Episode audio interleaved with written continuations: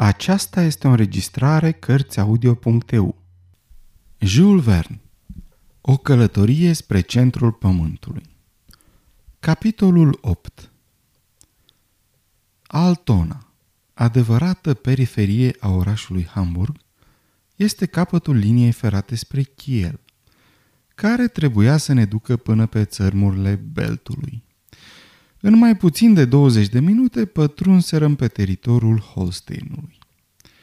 La orele șase și jumătate, trăsura se opri în fața gării. Numeroasele colete ale unchiului meu, voluminoasele sale articole de voiaj, fură descărcate, transportate, cântărite, etichetate și reîncărcate în vagonul de bagaje și la ceasurile șapte eram așezați unul în fața celuilalt în același compartiment. Locomotiva șuieră, trenul se puse în mișcare. Eram plecați. Mă resemnasem? Nu încă. Totuși, aerul proaspăt al dimineții și priveliștile de pe drum, schimbându-se cu repeziciune din pricina vitezei trenului, mă făcură să mai uit de grijile mele. În ceea ce îl privește pe profesor, Gândurile sale o luaseră cu siguranță cu mult înaintea trenului, care se mișca mult prea încet în raport cu nerăbdarea de care era cuprins. Eram singur în vagon, dar nu schimbam o vorbă. Unchiul meu își inspecta buzunarele și geanta de voiaj cu o atenție minuțioasă. Văzui cât se poate de limpede că nu-i lipsea nici una dintre piesele necesare punerii în aplicare a proiectelor sale. Între altele, o foaie de hârtie împăturită cu grijă purta antetul cancelariei daneze, alături de semnătura domnului Christiansen, consulul de la Hamburg și prieten al unchiului meu. Acest prețios document trebuia să ne deschidă toate căile ca să obținem de la Copenhaga recomandările necesare pentru a fi cât mai bine primiți și sprijiniți de guvernatorul Irlandei. Zării de asemenea faimosul pergament pitit cu mare grijă în cel mai ascuns compartiment al portofelului. Îl blestemai din toată inima și mi întoarse din nou privirile către fereastră. Trenul străbătea acum un șir lung de câmpii, cât se poate de banale, monotone, mâloase, dar destul de fertile. O regiune de șes extrem de potrivită pentru o cale ferată, pe întinderea căreia se puteau desfășura în voie acele linii drepte, fără ocolișuri, atât de dragi companiilor feroviare. Dar nu avui vreme să mă plictisesc de această monotonie, căci la trei ore de la plecarea noastră, trenul opri la Kiel la doi pași de mare. Bagajele noastre erau înregistrate pentru Copenhaga, așa că nu a fost nevoie să ne mai ocupăm de ele. Totuși, profesorul le urmări cu o privire neliniștită, în drumul lor spre vasul cu aburi. Odată ajunse acolo, dispărură în fundul calei. În graba și nerăbdarea lui, unchiul meu calculase atât de bine orele de legătură dintre tren și vapor, încât ne trezirăm că ne rămânea o zi întreagă la dispoziție, o zi întreagă de pierdut. Steamerul Eleonora nu pleca înainte de căderea nopții. De aici, nouă ceasuri febrile, nouă ceasuri încărcate de tensiune, în timpul cărora irascibilul voiajor trimise la toți dracii administrația navală, ca și pe aceea căilor ferate, fără să uite guvernele care tolerau asemenea abuzuri. Am fost nevoit să-i țin sonul unchiului meu atunci când îl interpelă pe capitanul de pe Eleonora în legătură cu acest subiect. Voia să îl oblige să pornească la drum numai decât vașnicul lup de mare îl trimise la plimbare. La Kiel, ca oriunde, trebuie să-ți omori într-un fel timpul. Plimbându-ne pe malurile pline de verdeață ale golfului, în fundul căruia se înălța micul oraș, cu trei rând pădurile stufoase, care îl fac să arate ca un cuib clădit într-un mănunchi de crengi, admirând vilele înzestrate, fiecare cu o căsuță pentru băi reci, în sfârșit, tot bombănind și tot alergând, am ajuns cu chiu cu vai și la orele 10 din noapte. Trâmbele de fum de pe Eleonora se rostogoleau pe cer, puntea se cutremura de duduitul înfundat al motoarelor, de acum ne aflam la bord, fiind fericiții proprietari ai celor două cușete așezate una sub alta din singura cabină de pe vas. La 10 și un sfert ridicarăm ancora și steamerul se porni să alunece iute pe apele întunecate. Noaptea era ca de păcură. Vântul bătea din plin și marea era agitată. Câteva lumini de pe coastă se întrezăreau în beznă.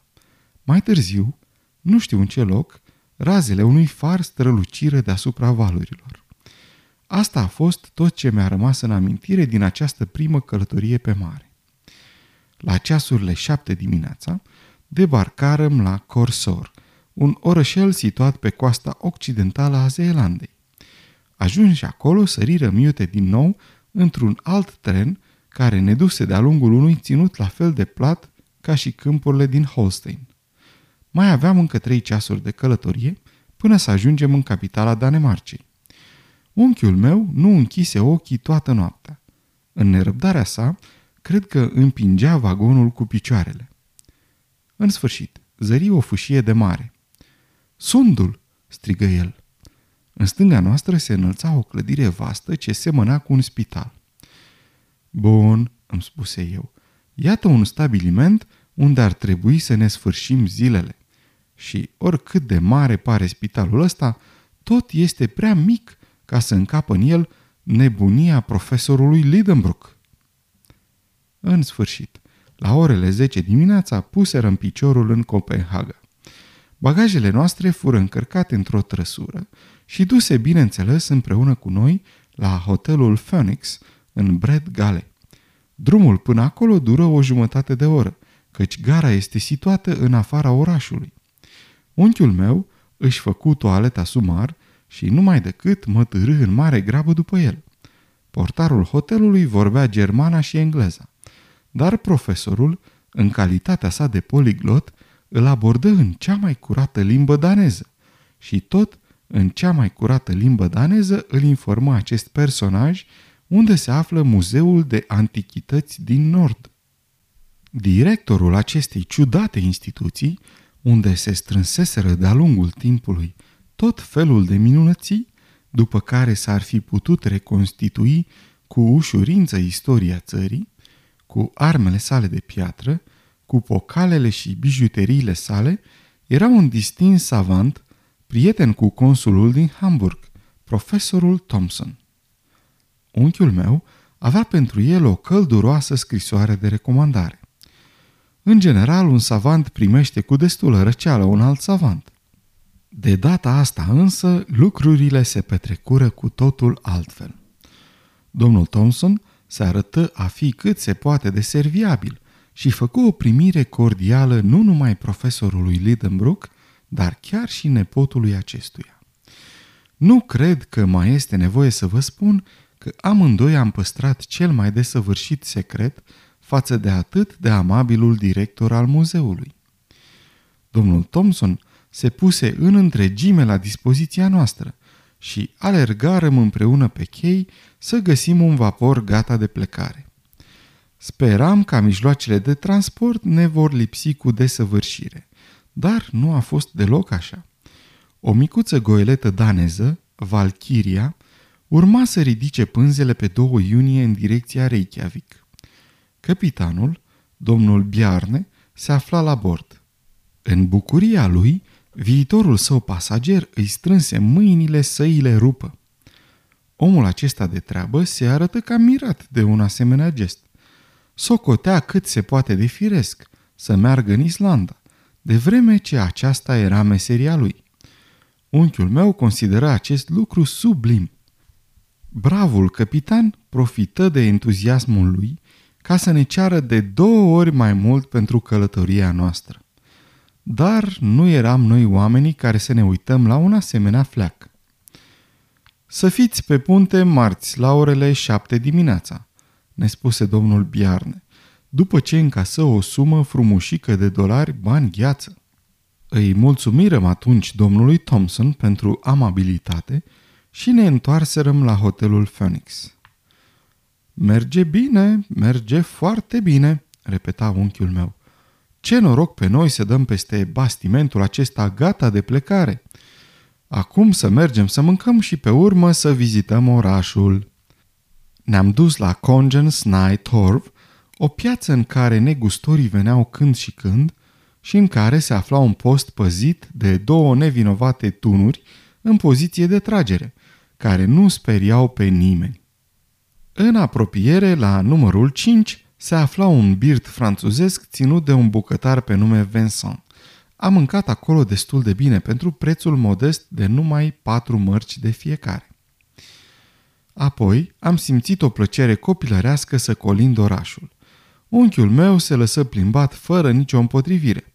De altfel, nu vedea nimic, nici palatul regal cu totul insignifiant de fapt, nici podul din secolul al XVII-lea, foarte drăguț, care se arcuiește peste canal în fața muzeului, nici imensul cenotaf al lui Thorvaldsen, împodobit cu picturi murale ce îți trezesc groaza, în interiorul căruia se află operele acestui sculptor, renumit prin statuile lui, nici, într-un parc destul de frumos, castelul bomboniere de la Rosenborg, nici admirabilul edificiu al bursei, construit în stilul renașterii, nici clopotnița alcătuită din cozile înlănțuite ale celor patru dragoni de bronz, nici morile mari de pe metereze, ale căror aripi uriașe se umflau ca pânzele unei corăbii în vântul din larg. Ce plimbări delicioase am mai fi făcut noi, drăgălașa mea virlandeză și cu mine, în partea dinspre port, unde vasele cu două punți și fregatele dormeau liniștite sub învelitorile lor roșii, pe malurile pline de verdeață ale strâmtorii, prin desișurile umbroase în mijlocul cărora sta ascunsă citadela, ale cărei tumori își ițesc gurile negre printre ramurile de soc și de sălcii. Dar vai, biata mea graubăn era departe și puteam oare spera să o mai văd vreodată?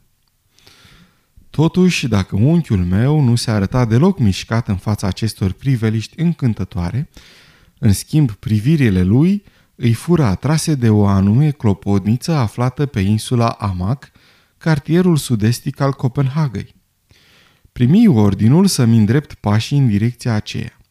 Mă urcai într-o mică embarcațiune cu aburi ce străbătea canalele din oraș și în câteva clipe acostarăm pe Dick Yard. După ce străbăturăm câteva străzi înguste pe care grupuri de ocnași îmbrăcați în pantaloni pe jumătate galbeni, pe jumătate gri, munceau păziți de bâtele supraveghetorilor, ajunsem dinaintea bisericii Vor Fresler Kirk. Nimic deosebit în această construcție. Dar iată de ce atenția profesorului fusese atrasă de clopotnița ei destul de înaltă, începând de pe platformă, în jurul fleșei, se înălța o scară exterioară, iar treptele ei urcau în gol. Să urcăm, mă îndemnă unchiul.